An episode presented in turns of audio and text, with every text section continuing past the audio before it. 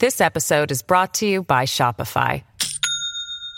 Do you have a point of sale system you can trust, or is it a real POS? You need Shopify for retail. From accepting payments to managing inventory, Shopify POS has everything you need to sell in person. Go to shopify.com slash system, all lowercase, to take your retail business to the next level today. That's shopify.com slash system. I'm Cecilia Lei, and this is Fifth & Mission. The world's been watching Ukraine closely for the past two weeks. Journalists have allowed us to bear witness to the deadly actions of Russian President Vladimir Putin. They've put themselves on the front lines, refusing to avert their eyes from the horrors of this war. Those efforts were especially highlighted this past weekend when a single photo captured the attention of the entire world. One snapshot encapsulating the devastation and grief of Ukrainians. It was taken in the city of Irpin by a bridge that Ukrainians were using to flee the fighting. New York Times photographer Lynsey Addario was there, moments before a Russian mortar exploded on the bridge.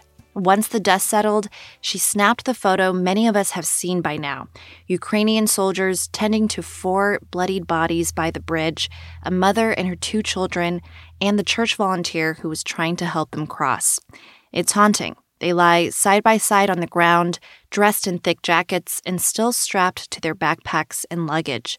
The photo garnered international attention and outrage, and it challenged Russia's claim that civilians were not being targeted by its soldiers. In the days since, we've learned more details about the family. The mother was 43 year old Tatiana Perebeinis.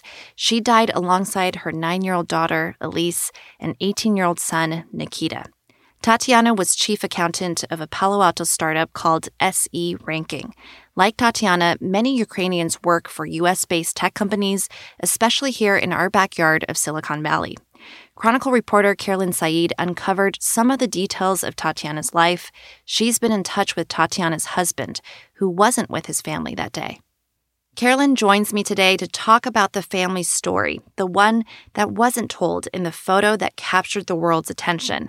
She shares how she sees Lynsey Addario's photo alongside other iconic images of war and why telling Tatiana's story has been impactful. Later, I'll speak with Ksenia Kervonina, a spokeswoman for SE Ranking, Tatiana's Palo Alto based employer. She's also from Ukraine and managed to travel to Dubai just before the Russian invasion. She's still there, and she shares her memories of Tatiana and what she hopes the world takes away from the death of Tatiana and her family. Let's start with Chronicle reporter Carolyn Said. Carolyn, thanks for being here.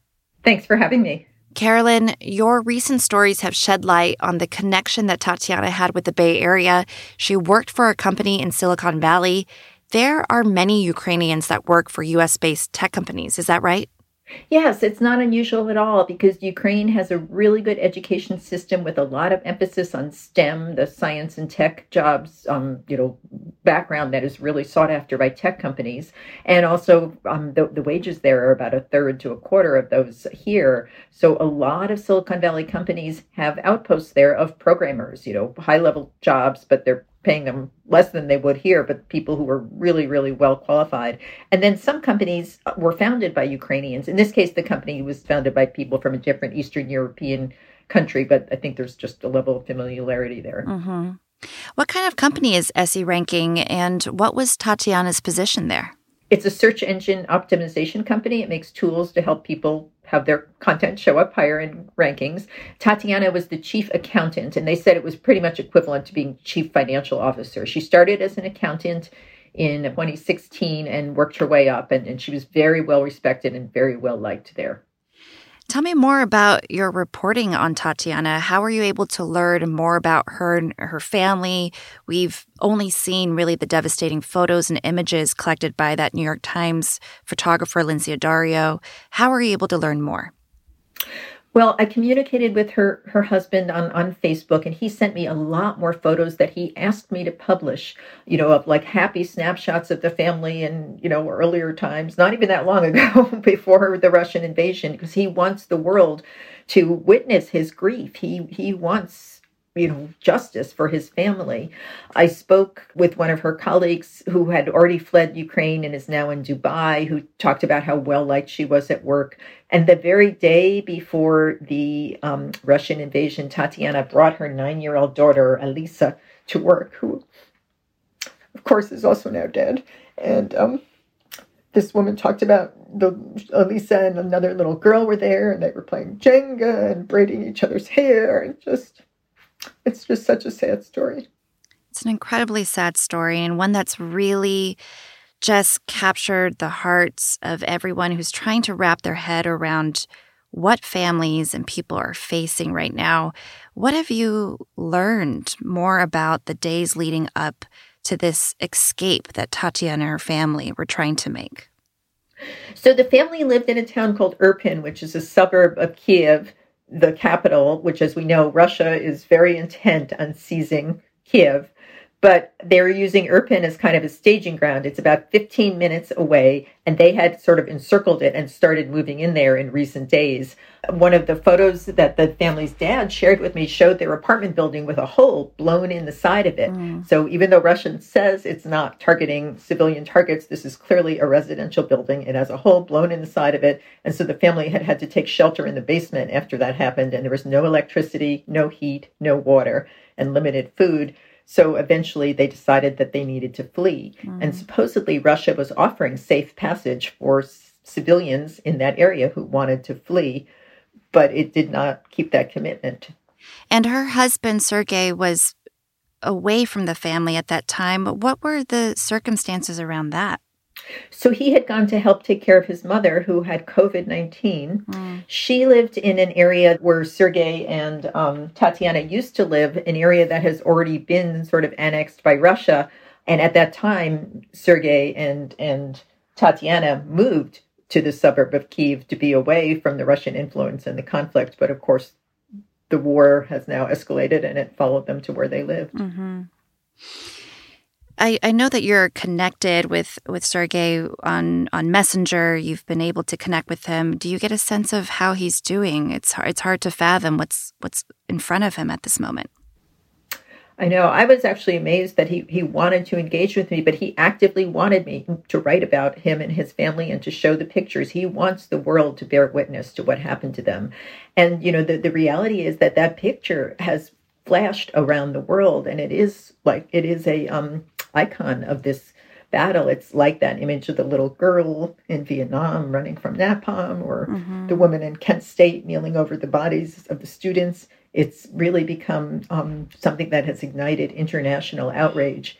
And of course, he feels his personal outrage, but he also agrees with the international outrage. He wants to hold Russia accountable for war crimes.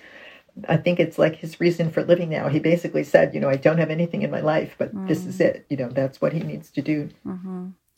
Are there things that have struck you about learning more about Tatiana's life and her kids that really stand out to you from talking to her colleague and her husband? Well, just that she does sound like just an amazing, warm, giving woman. Her colleague talked about her as they all thought of her as a big sister. They all went to her for advice on all kinds of things, not just, you know, work things, but how to do their taxes or visa issues, all kinds of things. She was just very helpful. And she was an athlete. She was a skier and she went paragliding and she loved her kids and was very dedicated to them. Her son had just started university in a technical field and she was very proud of him and talking about him all the time. One reason that the family had not left earlier is her son is 18 and mm-hmm. Ukraine is not allowing males between the ages of 18 and 60 to leave the country. And she didn't want to leave her son behind. At the time they were fleeing a couple of days ago, I don't according to the father, they weren't actually planning to leave Ukraine itself. They were just planning to go to a safer part further away from the Russian invasion. We're watching this war unfold, and now we're hearing about this woman and her family and the connection here in the Bay Area. Um, you know, you normally report on business stories for the Chronicle. What has it been like to focus on such a deeply human story? I, I can hear the emotion in your own voice. It's a tough story to cover, isn't it? It's true. It is very painful and very sad. But, you know, the, the sadness I feel, of course, is nothing compared to the tragedy that this family and many others are going through. And um, I have heard a lot from people on social media, you know, saying they really appreciate it, that it's really important to bear witness to what's going on.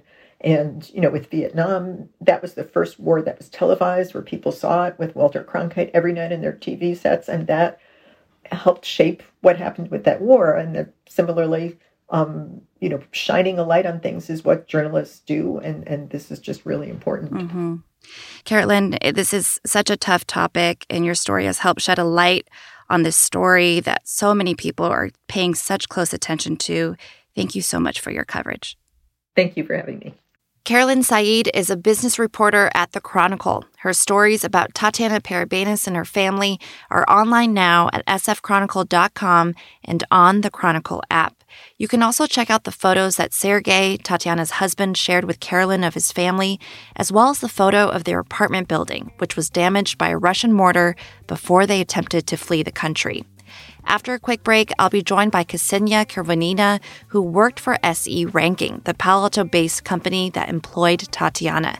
She shares her fondest memories of Tatiana and what she hopes the world learns from her death. We'll be right back. You can support Fifth and Mission and the newsroom that creates it by signing up for unlimited access at sfchronicle.com slash pod or by downloading the San Francisco Chronicle app. This episode is brought to you by Shopify. Do you have a point of sale system you can trust, or is it a real POS? You need Shopify for retail. From accepting payments to managing inventory, Shopify POS has everything you need to sell in person. Go to shopify.com/system all lowercase to take your retail business to the next level today. That's shopify.com/system. Ksenia Kervanina is with SE Ranking, the Palo Alto tech firm where Tatiana Perebeinis was chief accountant. She spoke to me from Dubai. Ksenia managed to travel there the day before Russia invaded Ukraine. I began by asking her if she could recall the moment she learned about Tatiana's death. Yeah, actually, uh, like I knew it before I saw those photos. Um, because our HR manager was in uh, direct contact with Tatiana like all the time, as well as with other employees of our company. She was checking up on them, on uh, like where they are, how they are doing, and so on. And that's how uh, we first discovered uh, that apartment above them was destroyed and that they decided to leave. And I saw on the news uh, that uh, civilians uh, were fired at uh, during this green corridor, as we call it, the safe passage in Irpin. And uh, my first reaction was like my hands were shaking. I was so afraid. I just can't explain. Um, and I instantly texted our HR manager asking about Tatiana if she heard from her. And um, she tried to call her many times, but she didn't reply. And later on, uh, our HR manager confirmed that um, her two kids of Tatiana uh, they died uh, directly on spot, and Tatiana was taken uh, to the hospital. But in the evening, uh, she confirmed that Tatiana died in the hospital because of uh, the injuries she got Mm-hmm. Like at first, I couldn't believe it, but I recognized uh, Tatiana's coat because uh, before uh, the war started, we went uh, on a corporate party in the nation of Georgia, and she was wearing this same coat. Mm. What was SE Ranking's communication to their employees? You know, here in the Bay Area, we, we have so many Ukrainians who work for Palo Alto based companies and other similar companies. What was the messaging to the employees in Ukraine? Even before uh, the war started, uh, the company gave out money for relocation for those who wanted to relocate. And also, uh, me and our HR manager, we were always online with our colleagues and um, like helping uh, as we could. For the moment, uh, part of our Ukrainian team moved to Poland and uh, there our hr manager helps you know with finding uh, apartments uh, and uh, like with anything she can of course like uh, no one can grant any you know safe passage or a transfer right now because it's beyond our power let's say I mean, even even with those resources and that guidance that you're providing, Tatiana decided to stay, and that says a lot about her personal choice and you know the dedication she had to her family. We're hearing so much about her death, but I'd love to hear more about who she was. Can you tell me a little bit more about your memories of her? What was she like? Yeah, so I knew Tatiana for around two years and a half. She started just you know as a regular accountant because uh, any co- any company cannot start without an accountant you know? And uh, later because she was a great specialist and dedicated to her work uh, she became the head of the accounting department. And she was really really like great person very empathetic. She always helped everyone around her.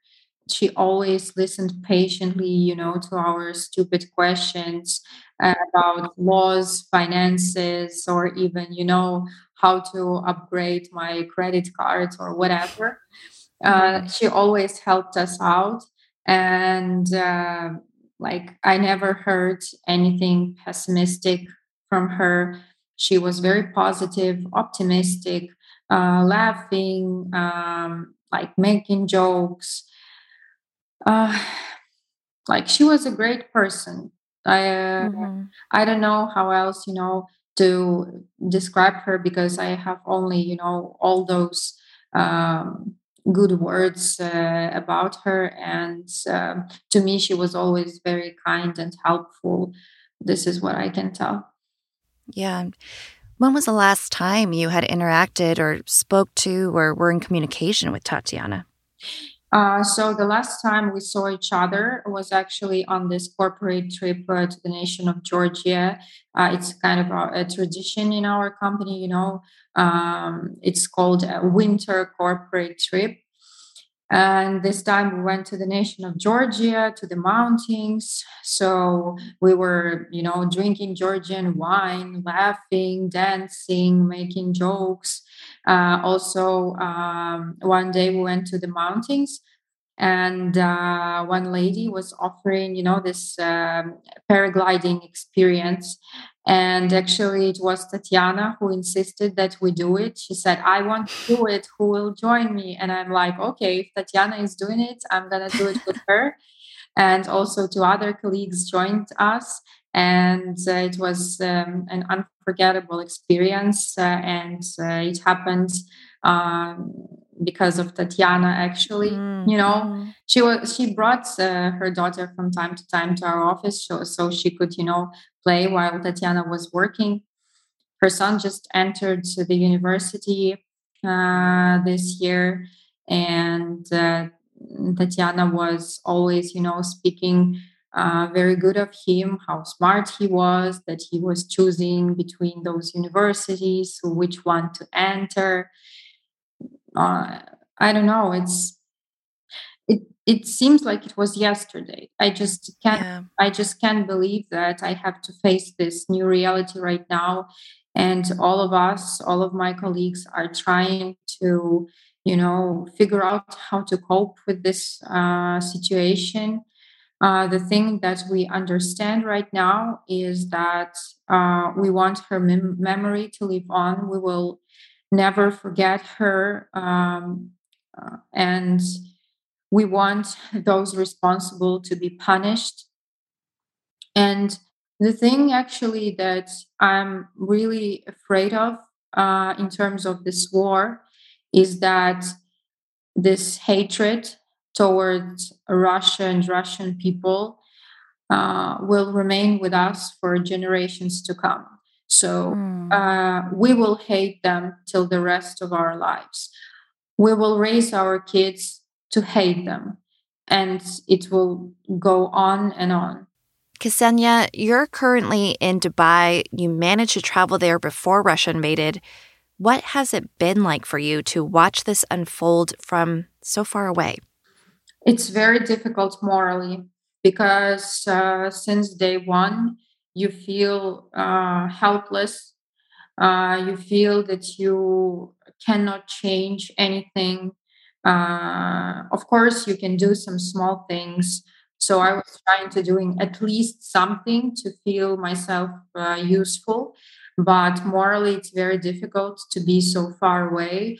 And at some point, you feel the guilt that you're not there and uh, this guilt hits you very hard. Right. You know se ranking is you know like other companies it's such a hybrid team folks based in ukraine folks based in the bay area. Is there something or a message that you have to bay area residents who are learning about this connection to tatiana? Is there something you want them to understand? Yeah the thing is that it's closer than you think. Actually, now it's happening in Ukraine, but it it can happen anywhere. Like um, no one is safe today. It may seem distant. What I want to do with the, you know going out to podcasts, interviews, etc., uh, is for people to understand that those people who are dying now in Ukraine who are brutally murdered, they are innocent. They were living their own lives, making plans for the future, as you are doing probably now. They were having their coffee in the morning, going to the office, having, you know, mm-hmm. uh, Uber deliveries or whatever. And now they have to face this reality. I like, no one deserves this. No one. Putin has to be stopped because he is a crazy man who has an infinite power, who had uh, brainwashed uh, his citizens, and now, like, we have to face the consequences. As Tatiana's story continues to circulate and, and draw so much attention, uh, do you do you feel a responsibility in helping preserve her memory to help shed light on exactly what you're saying? Do you feel like you know, her life is going to be able to have a purpose in, in this ability to share her story and what happened to her and her family. Yeah, actually, I do feel uh, responsible. I'm kind of a spokesperson that is trying to, you know, make sure that the story of Tatiana eh, would be a lesson and example of uh, uh, how it should not be you know and i want to make sure that everyone understands that we are fighting not only for ukraine we're fighting for democracy and freedom of all like of the whole world. Mm-hmm. and uh, yeah i want tatiana's memory to live on. I want justice for them. I'm scared for her husband. Like we're doing our best. We're trying to support him as a company and as individuals but still i want uh, that those who did it that they pay for it. And i want it for tatiana's husband because this is what he wants as far as i know. Is there anything else you want to share about tatiana or what's happening in your home country? Actually what I would probably like to add here is that people like Tatiana, who are dying every day in Ukraine, they also deserve uh, justice and uh, they also deserve to be heard of, to be remembered. I hope uh, that uh, this war stops as soon as possible because what is happening now is unbelievable. I just cannot, you know, process it all.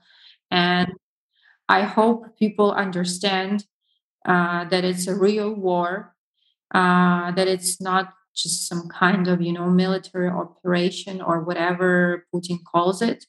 It's a real war, and innocent people are dying, and we have to do something to stop it sometimes i think that you know uh, i'm mentally this like uh, i have some mental problems because i sometimes i cannot control my emotions uh, I just can't stop crying or I'm super angry. But then I realized that we have to um, we have to be strong because you know if we break now then how would it help we have to be strong and try to help our country the way we can mm-hmm.